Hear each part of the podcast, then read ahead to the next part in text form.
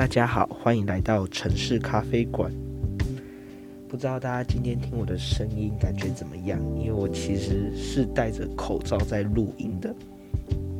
而我等一下也要去搭车，也就是因为大学的春假开始了，所以我要搭车回家了。我的家在北部，然后我读的学校在中部，所以中间有一个很长的车程。原本想说预计用那个车程的时间来录音，但我怕会有杂音，也怕影响到别人，所以我决定就是在等车的这个期间来录一点音。反正车还没来，还有段时间，来跟大家谈谈。我会戴着口罩原因是因为最近的天气温度变化十分的剧烈，让我的过敏发作了，所以鼻子就很不舒服，很想打喷嚏。那大家也知道现在疫情的关心。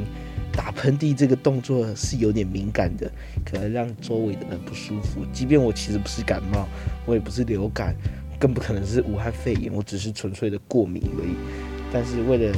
怕引起恐慌，也怕我被赶下车，所以我就先戴口罩，弄弄我的鼻子啊，弄弄我的嘴巴这边，让我大家吸到空气可以比较温暖，然后过敏也不会这么严重。那今天跟大家谈谈的，其实是比较。深的一个话题，也是因为我最近一直在听 podcast，听到有一集让我感触比较深的，也就是吃宵夜造口业。大家应该都有听过这个节目，因为这节目最近在这个很火红，因为实在是非常的辛辣，也非常的写实。那我个人也是很喜欢这个节目。当我听到他第一集里面有提到说，到底要不要去迎合这些假白人，获得好的朋友圈？还是说做自己，可是自己会被边缘。这个话题、这个主题的时候，我其实印象很深刻，也让我反思了很久。如果大家想听的话，可以去听《吃宵夜造口业》的第一集，里面就有提到了，也就是做自己那集。那我会思考很久，其实有两方面，一个是没有朋友，这个就是说会被边缘啊，成为边缘人这一块，我思考了很久。另外一块就是思考着说，是否要迎合别人。然后违背自己的志向，违背自己的心情，违背自己的想法，来去获得一个朋友圈，这是我思考的两方面。当然，我说的没有朋友，不一定是指边缘人，可能你不是核心人物而已，但你还是有朋友的。那这一段我其实自己也有个故事，那我之后再跟大家分享。今天比较想讲的是这个迎合别人，到底要不要做自己？迎合片呢，获得朋友圈会比较好吗？这个其实就是在我的生活中，虽然我没有活很长的岁数，但我自己其实有一点点小故事。在我国中的时候，我其实发现别人都说朋友是重质不重量，但国中嘛，大家都希望朋友越多越好。那我自己本身是个非常善于言辞的人，大家应该不知道听不听得出来，就是我的口才其实不错，然后呃很会干话，很会聊天，很会开玩笑。所以其实我的朋友都蛮多的，老师也跟我成为很好的朋友，跟很多老师都很熟，然后跟同学啊都处得很好。但也是因为话很多的关系，所以时常可能会有点发生一点问题，话多嘛就会有点问题。那这还不是主因，这个其实还好。最主要的是因为我想跟大家都成为很好的朋友，导致说我其实可能就像是韩国语所说的，没有中心思想。我变成是一种漫无目的的在交友，觉得这边混也好，那边混也好，这当然都是件好事，以和为贵嘛。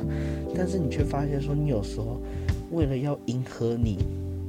比较喜欢的人，甚至可以说是迎合班上比较核心的人，你却做了很多你自己不太喜欢做的事情。举例来说，其实我国中的时候是读一个特殊的班级，我是念自由班的。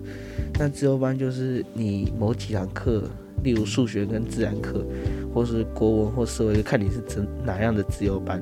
那你会被去别的地方上课，跟一堆自由班的同学上。那其他的课你就会回到原班去上课。那我其实自己是念念那个班的。那我们班上就有一群就是成绩比较好的，就你可以说是自由班的那一群人，就一群人，那就是会有个小团体。那因为我自己本身是自由班的人，所以我也会在这个团体当中。但是我其实发现我自己没有到很喜欢这个团体，我没有讨厌某里面的朋友，我也喜欢，但是当这个团体聚集的时候，我反而变得有点不太喜欢。不知道大家有没有这些经验？当你单独跟这些人相处的时候，可能你单独跟 A 相处很好，单独跟 B 相处也很快乐。但是当你 A、B、C、D 聚在一起，你再加入的时候，你反而会觉得有一点点不舒服。那我当时就有这个情景，我其实有发现说，我自己没有很喜欢跟他们在一起，觉得跟他们聊的话题都是我不喜欢的，但我要装的我很喜欢，然后我不没有兴趣，但我要装的很有兴趣，我就这样子的领悟。我其实真正最好最喜欢的一个朋友，不是在这个圈圈里面的。而我那个朋友，他人缘也很好，但是因为他不是在这个类似班上的核心圈圈里面，我跟他的相处时间就是有时候很多，有时候很少。单独相处的时候我们很快乐，可是当要团体活动的时候，哎，却变成说又有点尴尬。所以我就在这个功课好自由班的这个团体一直生活着。然后我到了国三，我就发现说自己好像过得有那么一点勉强。即便我透过那个团体，我认识了更多朋友，有些朋友到现在还有跟我联络，有些朋友到现在还跟我很好。但说实话，大部分的朋友到现在我们都没有联络了，甚至在路上看到也不会想要打招呼。我后来到了高中的时候，就有思考到这个问题，就发现我国中的时候真的是重那个量，没有重到那个值。真正跟我最重值的朋友。因为不在这个团体里面，所以我反而没办法，真的是在表面上跟他非常的好。虽然我跟那个重职的朋友到现在偶尔还是会，我们也是很好的朋友，但是我其实内心是有点愧疚的。当时为了想要成为班上的核心人物，想要认识更多的人，想要让大家看到我的人，看到我的人际关系很好，所以我反而去做了很多不是我应该会做的事情。也不是我有兴趣的事情，想了很久，觉得真的迎合别人，你过了一段时间，你就会发现，其实自己才是最痛苦的那个。或许迎合别人，你可以认识更多的人，但是到头来你会发现，这些人跟你会渐行渐远，他不会一直都跟你很亲近，即便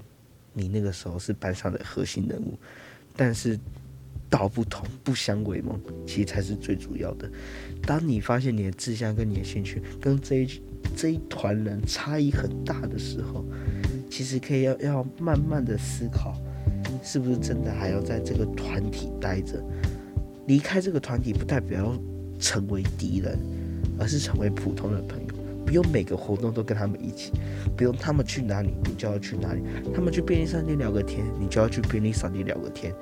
反正你真的是要跟你最跟你交心的那个朋友花更多的时间才对。这是我到高中甚至到大学才领悟到的。所以要说我国中的时候没有好朋友，我可以这样子讲，确实没有。但是有几个朋友到高中的时候，我们感情还是很好，他就变成了我现在的好朋友。国中那三年期间可能没有，但国中毕业后，反而留下来那几个，慢慢从朋友变成很好的朋友。但在高中三年，因为我领悟了这个道理，我虽然跟大家都处得很好，我还是一样会干话，还是一样会屁话，我跟大家都是朋友，但我才真正发现，真正好的朋友，真正交心的朋友是哪几个？我也不会为了想要成为班上的核心去迎合谁，去做自己不想做的事情。我反而会因为自己的关系而开始学会拒绝。这个是我经过国中这件事情领悟到的一件事情，也把这件事情分享给你们。当你在这个团体不适合的时候，真的不要觉得一定要成为核心人物，你才会过得怎么样。其实真的没什么，有时候拒绝去找真正交心的人才是最重要的。那之后还有很多有关于这一类故事，下次再跟你们分享。那我们今天就到这边喽，谢谢光临，我们下次再见，拜拜。